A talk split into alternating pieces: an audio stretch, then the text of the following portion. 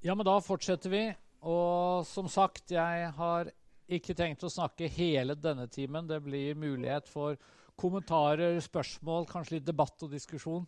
Eh, sånn etter hvert. Men der jeg stoppet, var altså eh, Bør man svare nei? Fordi mediene er jo ikke interessert i å presentere evangeliet. Det blir de sekundære ting, det blir de etiske stridsspørsmål veldig ofte som kommer i fokus. Ja. Og det er kanskje det jeg syns det er vanskeligst å svare på og viktigst å tenke igjennom. Og så har jeg lyst til å si også at uh, kristne er jo forskjellige.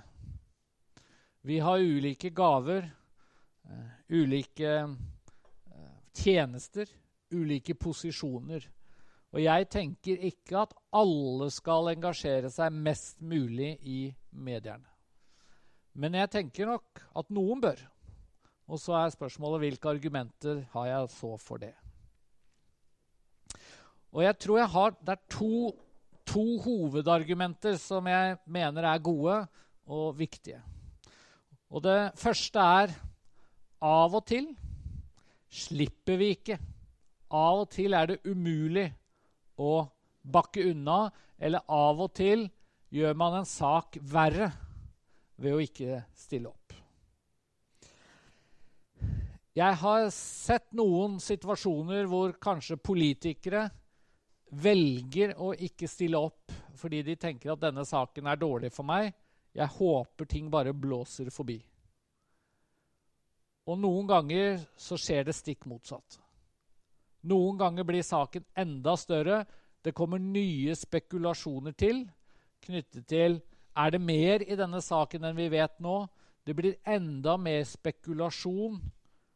Og det kan også skje eh, i en kristen kontekst. Hvis altså Jeg jobber jo altså i en misjonsorganisasjon. Vi får støtte fra staten eh, til både våre barnehager, våre skoler og noe av vår bistandsprosjekt utenlands. Kommer det en mediesak om at vi misbruker statlige midler, så må jeg stille opp. Jeg må gi en uttalelse. Vi kan ikke bare si 'ingen kommentar'. Og det er en del ting vi rett og slett ikke styrer, men hvor vi bare uh, må være på plass og møte medierne. Og da tenker jeg også at noen ganger vil det være en fordel at man har litt erfaring i møte med medierne når slikt skjer. Så betyr ikke det at man uh, alltid skal stille opp uten å stille krav og uten å ha noen, noen Jeg holdt på å si Noen kvalifikasjoner i møte med mediene. I 2015, sommeren 2015 skulle vår organisasjon ha generalforsamling. Altså det et stort landsmøte. Og vi hadde invitert en sanger som het Solveig Slettagjell. En meget kjent sanger. To måneder innen generalforsamlingen så stiller hun opp i en stor reklamekampanje til støtte for at Den norske kirke må vie homoseksuelle. Vi tar en vurdering og konkluderer med at vi avlyser konserten på vår generalforsamling. Eh, så kan vi diskutere om det var en klok avgjørelse, var det en riktig avgjørelse. Men avgjørelsen ble tatt. Vi avlyser. Da kommer aftensnyhetene og vi lager en sak på det. Og Da har man på en måte tre muligheter. Det ene var at jeg eller vår generalsekretær snakker med Aftensnyhetene, gir et intervju. Mulighet to er at vi sier ingenting. Vi gjør ingenting. Vi valgte mulighet tre, og det var å sende ut en meget kort pressemelding hvor vi begrunnet avlysningen, og det var alt vi gjorde. Vi stilte ikke opp, Vi lot oss ikke intervjue. Og det var nettopp ut ifra det jeg sa i stad. At eh, hvis vi stiller opp til et intervju, så blir det 15 minutter. Og så tar man ut de 30 sekundene. Og vi tenkte at den saken her taper vi alltid. Det vil være én kvinnelig sanger som er en kjent person, et vennlig, hyggelig menneske. Og så vil det være den store organisasjonen som sier 'nei, vi vil ikke ha deg'. Vil, vi vil komme veldig dårlig ut av en sånn sak mediemessig. Og så tenkte vi at det klokeste er at vi sender ut tre setninger, fire setninger med en begrunnelse. Og så får de lese det opp i Aftensnyhetene, og det er det. Jeg tror at det var en, en, den beste håndteringen vi kunne tatt i den situasjonen. Men andre ganger må man stille opp. Andre ganger blir det debatt og diskusjon. Uh, og jeg tenker det er bedre å da være på plass. Men hovedgrunnen til at jeg har selv valgt å stille opp i mange TV- og radiodiskusjoner og debatter, også om homoseksualitet og kønn og den type temaer, at jeg har tro på at det går an å korrigere misoppfattelser, fordommer og misforståelser. Min opplevelse er at i dagens Norge, og antagelig også i dagens Danmark, så er det mange eh, misoppfattelser knyttet til hva konservative kristne står for, og hvordan konservative kristne er. Mange mener at vi er homofobe. Vi tenker at homoseksuelle personer er ekle. Uh, mange mener at uh, uh, i spørsmålet om abort så kan konservative kristne ikke ha noen forståelse for at det å være gravid uten at det var planen, kan være svært. Og i møte med spørsmål om fortapelse så er det viktig for meg å si at at jeg tror ikke på dette fordi jeg forkynner en hevngjerrig Gud. Jeg forkynner dette fordi jeg tror at Gud ikke tåler ondskap og en dag skal sørge for rettferdighet. Så jeg har hatt en, en slags sånn filosofi om at det å skape forståelse, det å prøve å forklare hvordan man tenker som konservativ kristen, og at man faktisk tenker i det hele tatt som konservativ kristen. At det ikke bare handler om å lese høyt fra Bibelen uten refleksjon, uten tankegang. Det har vært min hovedbegrunnelse.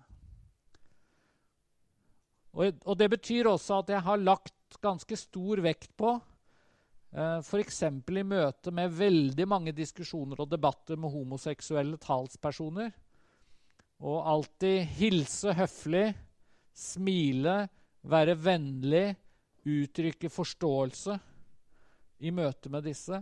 For å komme i møte den kritikken om at dette er homofobi. Ehm, dette er hardhet ifra sneversynte kristne. Og ikke minst i TV så tror jo jeg at kroppsspråk kan bety like mye som det man sier med ord. Og da jeg begynte å være aktiv i TV, så var jeg i begynnelsen av 30-årene. Og da tenkte jeg at det hadde en egenverdi at jeg var ung. Fordi det var så mange som mente at konservativ kristendom var i ferd med å dø ut. Og det var menn i 60-70-årene. Men, eh, men, jeg kan ikke bare ha det som argument lenger. Det innser jeg. Som sagt, mine ho to hovedgrunner har vært altså at jeg vil skape forståelse. Prøve å bygge ned noen fordommer. Så kan det jo hende noen tenker at det er naivt, at det ikke går. Men, men min opplevelse er at selv om vi ikke stiller opp, så vil det da være mange fordommer. Det er veldig mye som formidles i medierne uten at kristne får anledning til å kom kommentere. Som er negativt, som er kritisk. Så, så, så, for å skape forståelse, og av og til så må vi Av og til er det eh, bedre å, å, stille opp enn å bare la kritikken komme og svare ingen kommentar. Men igjen tilbake til hovedspørsmålet. Men hva med disse kontroversielle temaene? Skygger de ikke for evangeliet? Og da er det jo slik at alternativet til å stille opp i debatter og diskusjoner, det er usynlighet. Og det har jeg tenkt mye over. Er det bedre? Er det bedre om uh, vår organisasjon, som jeg jobber i, Norsk Luthersk Misjonssamband, ikke var synlig i mediene i det hele tatt? Hadde det gitt oss en større anledning til å nå ut med evangeliet? Og hvordan ville på en måte mediesituasjonen vært? Hvis jeg får spørsmålet, eller hvis jeg hadde fått spørsmålet fra en journalist Vil du komme og snakke om misjon? Eller vil du komme og snakke om uh, kjønnsforståelse? Så hadde jeg sagt jeg kommer gjerne og snakker om misjon. Men det alternativet kommer aldri. Spørsmålet er alltid vi skal ha en debatt om sånn og sånn. Vil du være med, eller vil du ikke? Og hvis jeg da hadde svart nei, og jeg hadde svart nei ofte, så ville spørsmålene sluttet å komme. En journalist ville ikke brukt tid på å ringe Espen, som pleier å si nei. Og så ville jeg selvfølgelig da uh, blitt usynlig. Det er ikke sikkert det hadde gjort noe. Men, men kanskje ville det også da ikke blitt andre kristne stemmer som stilte opp. Og jeg har altså tenkt ofte at det er like greit å stille opp. Prøve å forklare så vennlig og klokt som mulig hva vi står for. Og så har jeg jo opplevd noen ganger at det åpner seg noen ekstra dører. Jeg har vært med i samtaleprogram og diskusjoner om arbe kristent arbeid blant innvandrere, om påskens budskap, om eh, julens betydning. Altså, jeg har også fått være med i noen av de mer snille eh, programflater.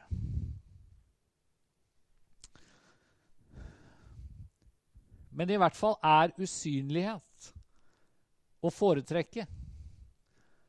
Min konklusjon har vært nei, men det er en konklusjon som kan anfektes.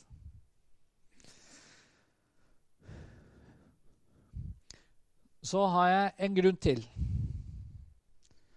Og det er at jeg tror at i vår tid så er det i seg selv en verdi å synliggjøre standpunkter som er alternative, eller som flertallet ikke støtter.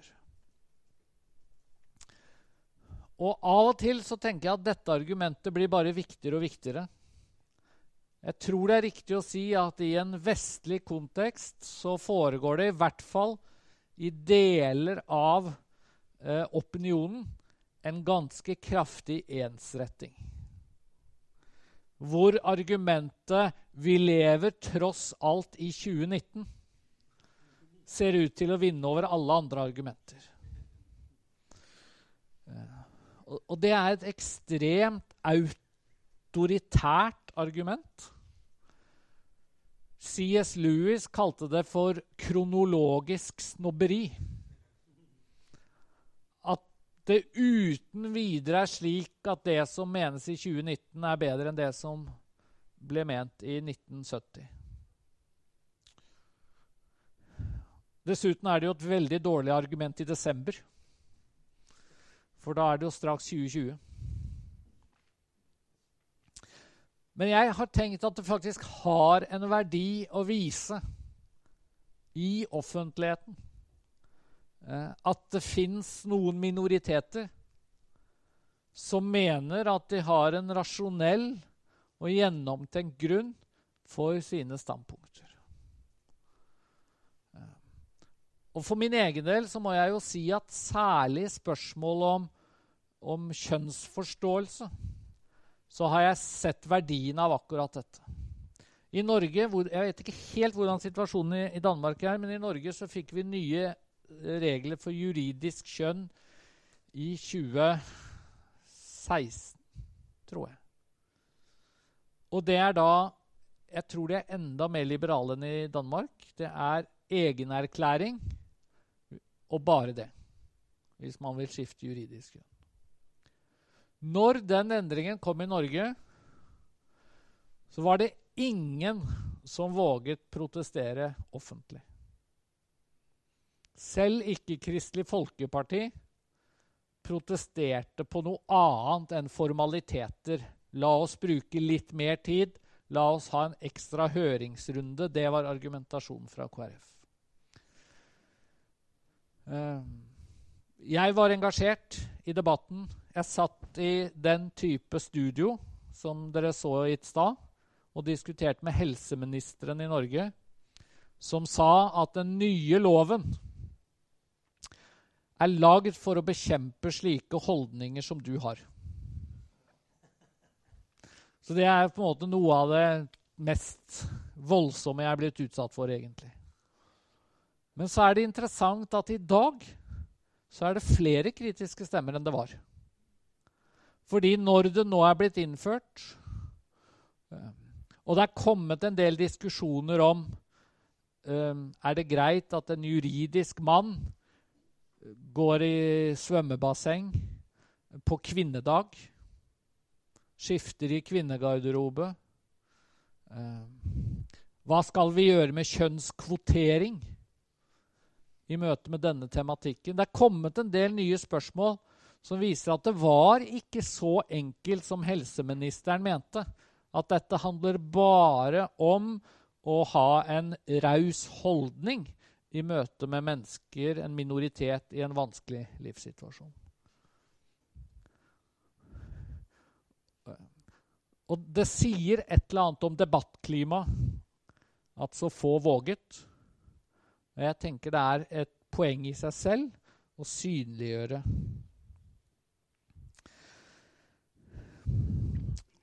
Så tenker jeg eh, som et punkt tre nå Ja, men, men skygger ikke dette for evangeliet? At jeg har lyst til å kommentere følgende, og det tror jeg blir en vanligere og vanligere måte å tenke på i dag.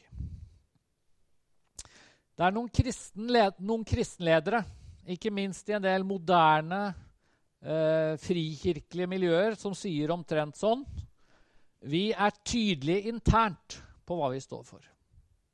Kommer du i vår menighet, så skal du ikke være i tvil om at vi sier et nei til samboerskap eller nei til homoseksuelt samliv eller en del av disse vanskelige temaene. Men vi sier ingenting offentlig om dette. Det vil oppleves som fordømmende. Eh, og folk vil ikke forstå. Det vil heve terskelen inn i våre gudstjenester. Vi vil løfte fram evangeliet. Vi vil løfte fram vår vennlighet og kjærlighet og imøtekommenhet. Og så tar vi disse vanskelige temaene internt. Og jeg tror at Hillsong internasjonalt eh, i stor grad har hatt denne policyen. Eh, og jeg leste nylig en uh, Hillsong-pastor i New York som sa det veldig direkte. Jeg snakker aldri med medier om samlivsetikk. Det snakker vi om internt. Hva skal vi tenke om, om det? Selv så aksepterer jeg delvis premisset. Altså premisset om at hvis det første unge, nysgjerrige mennesket får vite om hva du står for, og jeg står for, og min forsamling står for, det handler om et nei til sex utenfor ekteskap i homoseksuelt forhold, så vil på en måte gardinene gå ned. Og sjansen er stor for at man ikke vil lytte til budskapet om Guds kjærlighet, Guds nåde. Og jeg forstår veldig godt at det er mange menighetsledere og kristne ledere som synes at homoseksualitet tar altfor stor plass i den offentlige debatt. I Norge nå så har det vært, uh, vært strid om baptistkirken. Det er én baptistmenighet i Norge som nå har lesbisk, en lesbisk kvinne i sitt styre.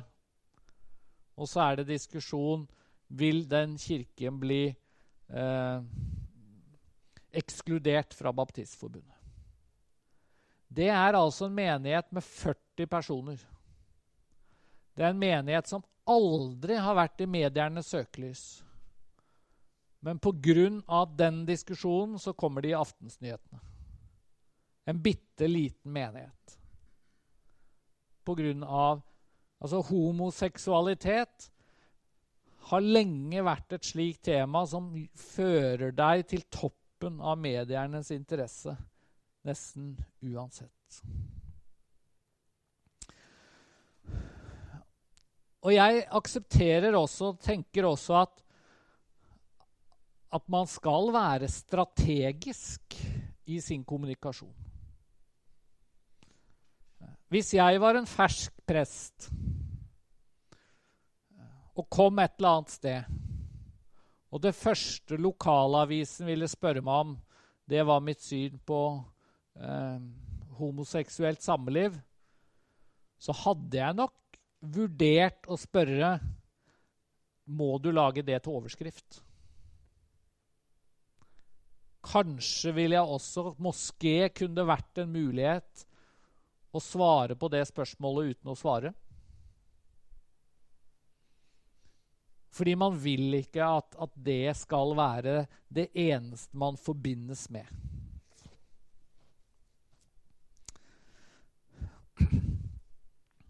Problemet er at noen ganger så fungerer strategisk kommunikasjon ikke så bra som planlagt.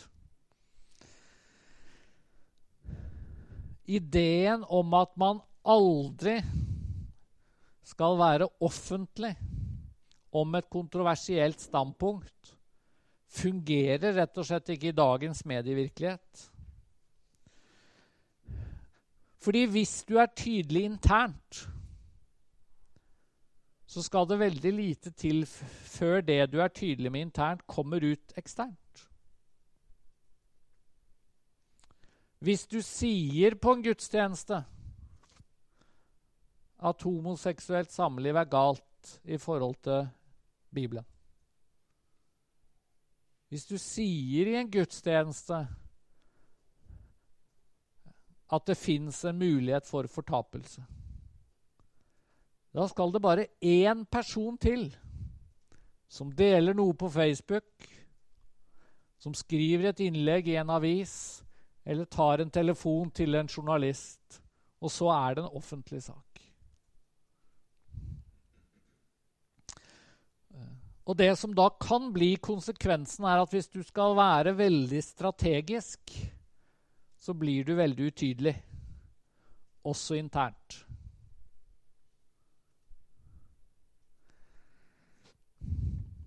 Og på et vis så kan man si at min løsning uh, har vært å da være veldig tydelig også eksternt og offentlig. Og så tenker jeg at, at for min del så, jo, så, har jeg en rolle hvor det er eh, kanskje forsvarlig. Jeg eh, er ikke en lokal menighetsleder. Eh, jeg er ikke en, en person som sitter i jevnlig sjelesorg med mennesker i, i, helt forskjellige livssituasjoner, hvor det vil være viktig at ikke det eneste de forbinder meg med, er å være eh, en kristen samfunnsdebattant. Så jeg skjønner at situasjonen kan være annerledes for andre, men likevel. Når blir ønsket om å være strategisk til utydelighet? Og det andre problemet er jo at eh, strategisk kommunikasjon kan ofte føre til eh, ekstra store overskrifter fordi man eh, blir tatt for dobbeltkommunikasjon.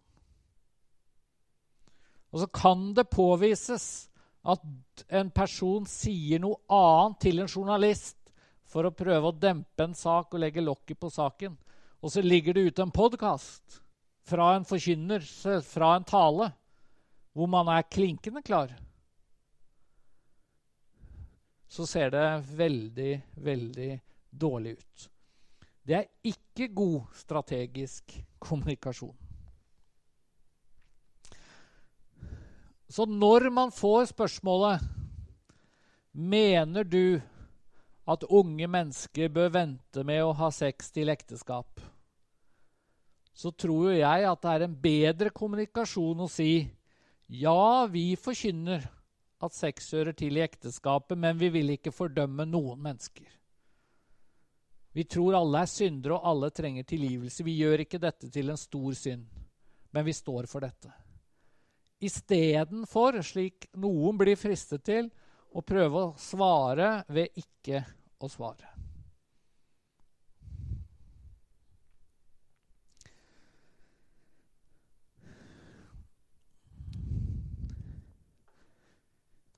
Ett minutt igjen, så har vi et kvarter til samtale og diskusjon.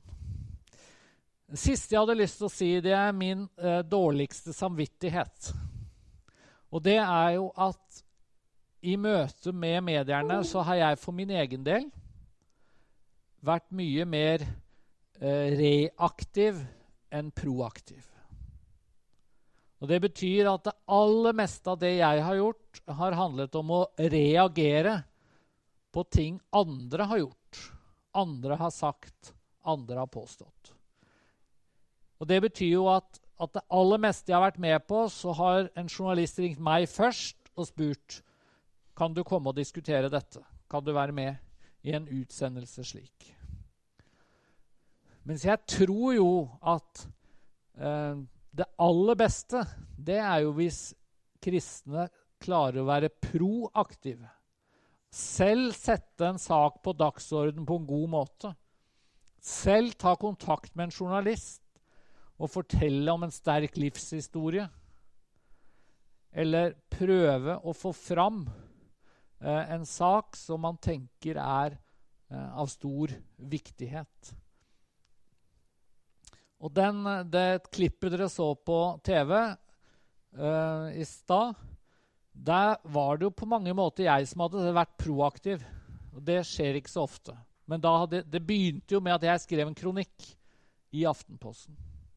Og da får man en større kontroll over det som foregår i mediene. Og jeg tror jo at, eh, at, det er der man som kristen er for svak. Man tenker rett og slett ikke på at man kan ha en god sak til en journalist som kan gi en, en hyggelig, fin, positiv eh, eh utsendelse, debatt, diskusjon. Så det vil jo være min på en måte en siste oppfordring, men, men det er noe jeg selv ikke syns at jeg gjør nok og som jeg skulle ønske at jeg var flinkere til. Vi bare går rett videre nå. Eh, jeg bare står her hvis det er noen da kommentarer, spørsmål, diskusjoner. Eh, vi er såpass få og såpass kompakt at det går veldig godt å snakke sammen. Eh, vær så god.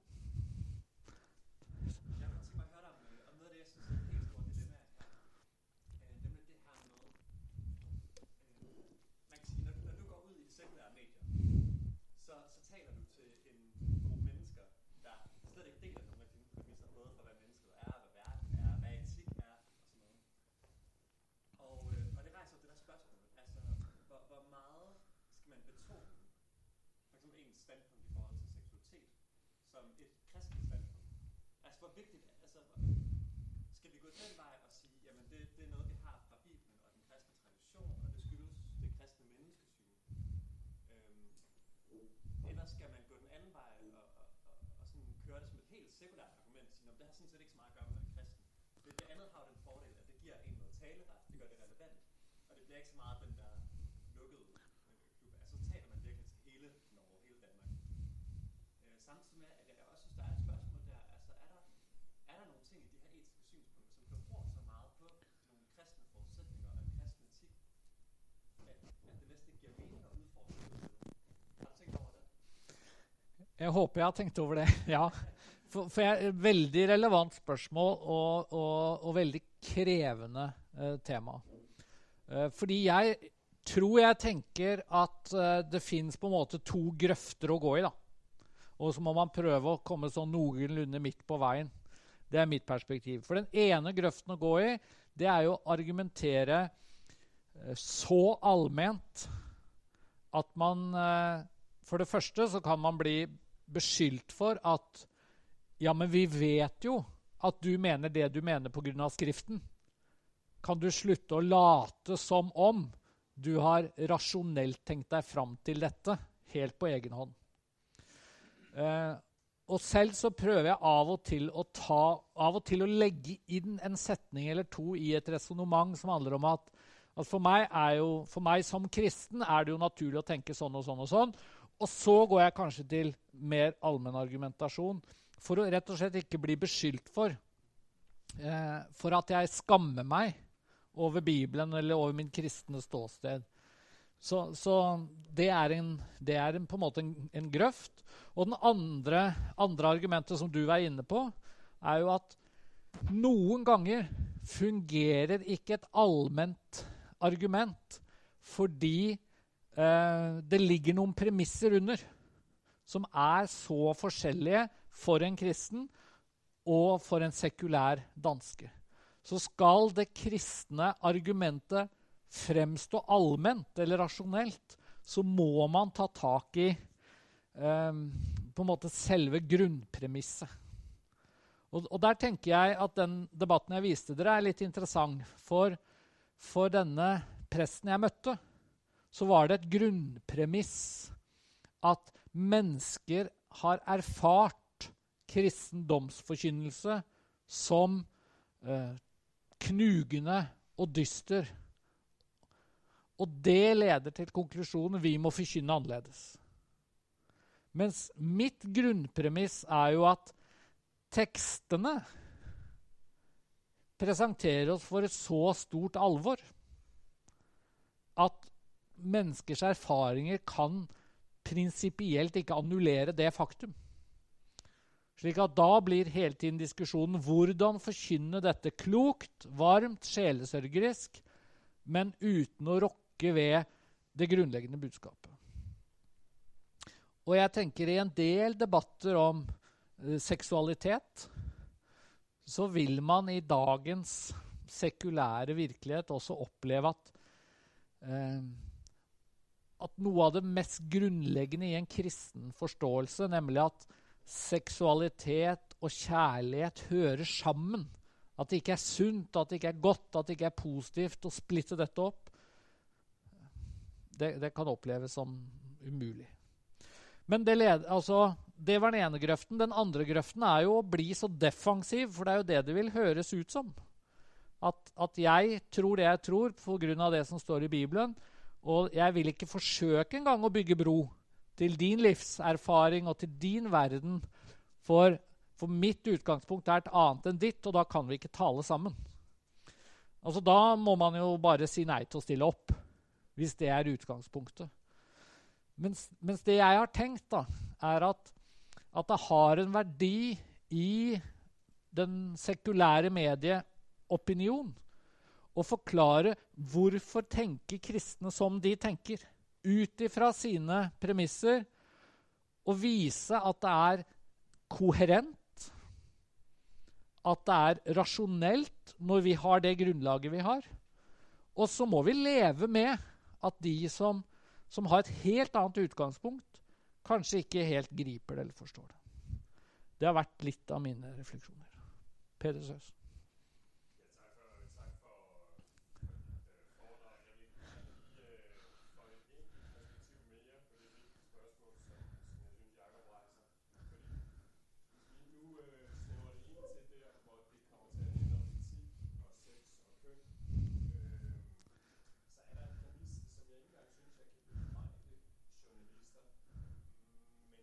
sind, ah, Drogenmensch.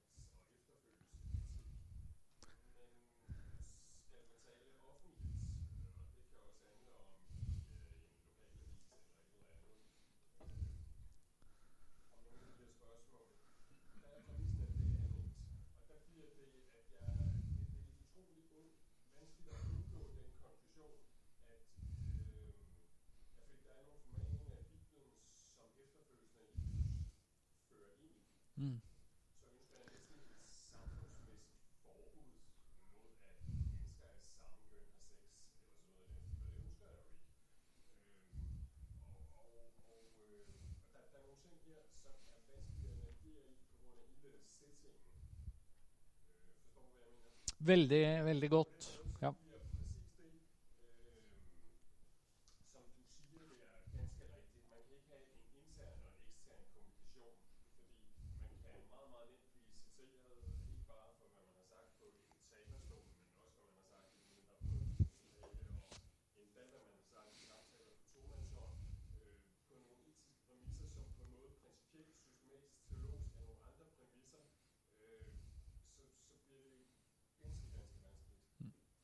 Ja, du belyser noen veldig interessante temaer, og jeg, eller, jeg har noen gode refleksjoner der. Og jeg har sjøl tenkt at veldig ofte Eller jeg har selv innsett at veldig ofte når homoseksualitet har vært et debattema, så har jeg veldig sjelden forsøkt å argumentere allment for at en homoseksuell relasjon er syndig eller gal.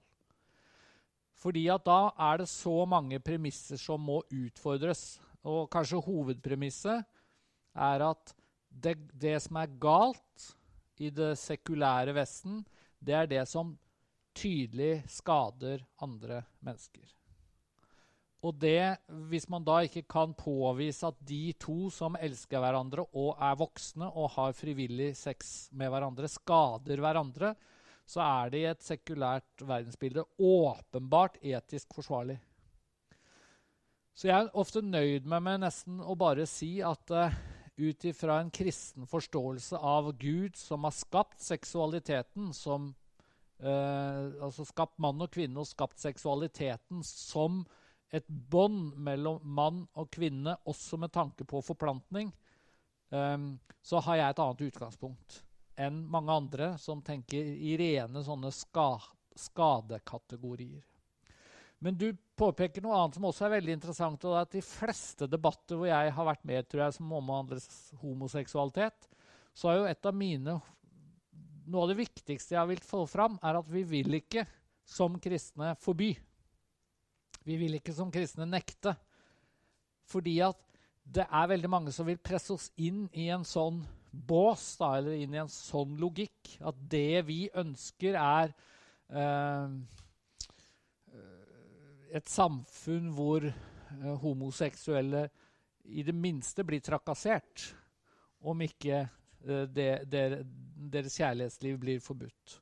Og da har jeg tenkt at det har en, så stor egenverdi å stille opp og fortelle at vi tenker at man ikke skal tvinge noen til noe som helst på seksualitetens område, så fremt vi snakker om voksne mennesker i en frivillig relasjon.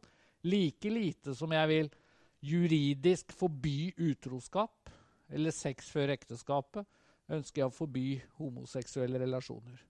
Men jeg ønsker at kristne skal ha frihet til å presentere sin eh, etikk. Ok. Var en her til? Jeg har sett deg, men var, kanskje var Kurt først? Ja, Kurt. De personlige omkostninger, om det har vært noen. Um, de fleste har min kone fått. Og min kone sier av og til Altså, hun jobber i kommunen eh, i, i Norge. Akkurat byttet jobb nå. Og hun sier jo at 'jeg presenterer meg aldri med etternavn', hvis det kan unngås. Og hun sier at hvis du har vært på TV, så går du i lunsj med dine kollegaer i Norsk Luthers Misjonssamband og får en klapp på skulderen. Mens jeg går på lunsj og sier og får høre er du virkelig gift med han? Um, så, så det Hun har hatt det forholdsvis krevende i perioder. Uh, hun kommer også fra en uh, ikke-kristen familie. Hun ble kristen som 20-åring. Uh, og har jo ikke hatt noe oppbacking derfra. Snarere tvert imot.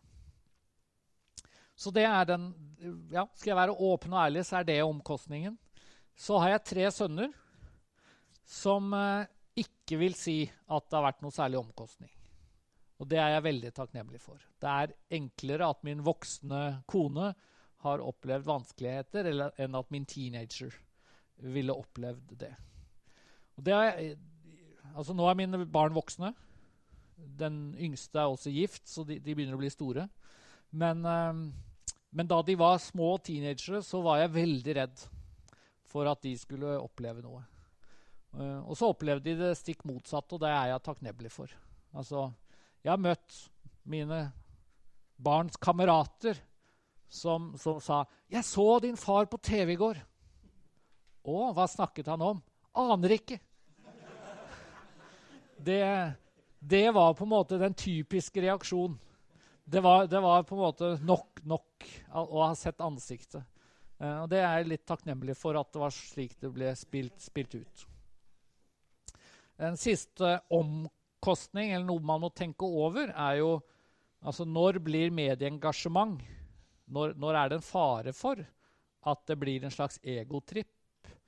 Eh, at man, man, stiller opp fordi man, man, liker å bli sett, selv om det kan være eh, at man blir sett på en negativ måte. Det fins jo barn som gjør gale ting bare fordi de vil bli sett. Uh, gjør jeg det som voksen? Stiller opp. OK, jeg blir av og til utskjelt, men, men, det er hyggelig å bli snakket om, i det minste. Uh, så det har jeg prøvd å tenke igjennom, og prøvd å for min egen del være opptatt av at dette skal være en liten del av mitt jobb. Uh, det skal ikke være hovedsaken. Jeg vil heller primært være en forkynner, tale rundt i Norge, enn å være bare en medieperson. Nils?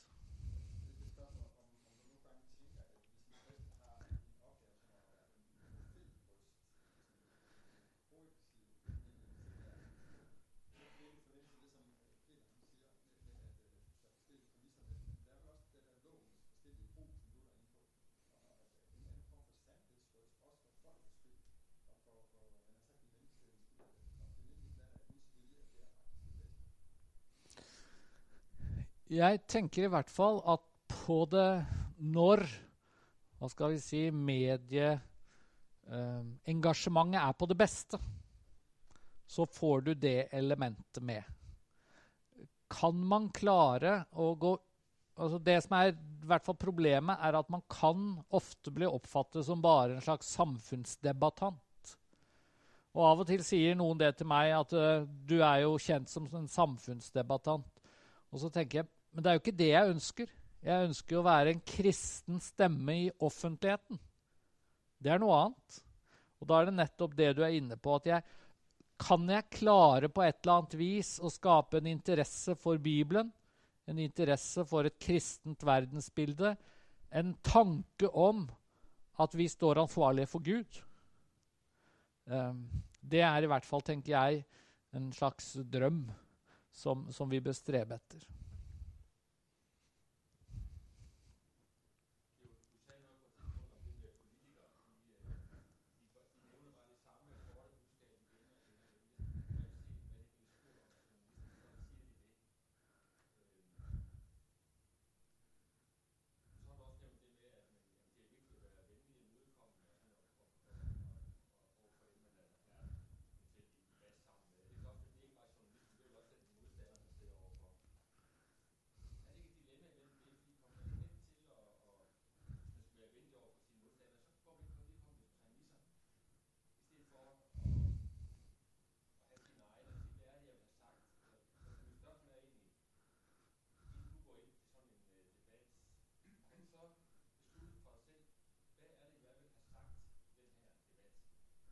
Ja.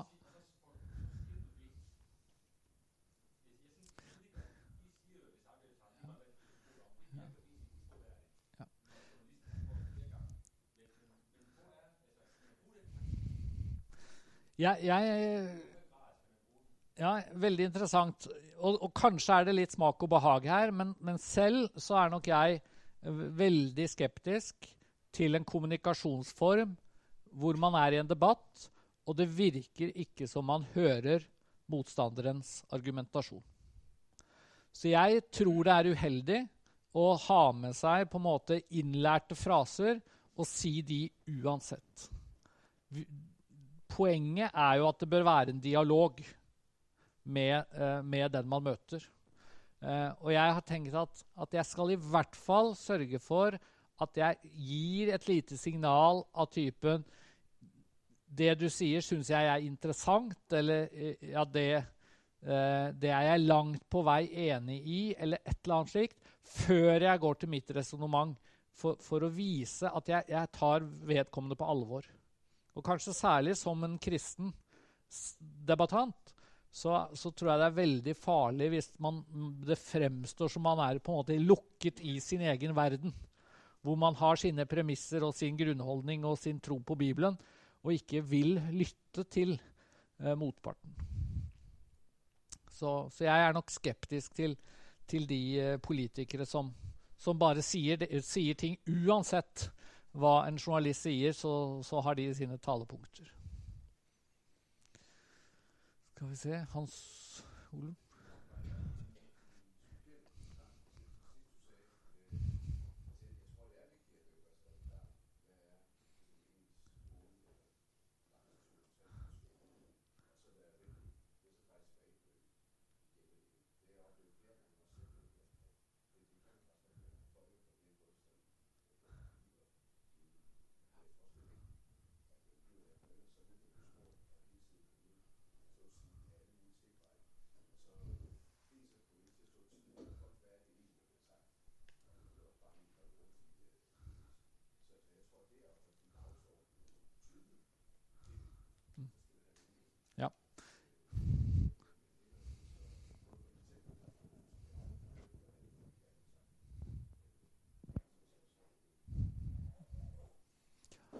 Takk, vi kom på overtid, så da reiste Kurt seg.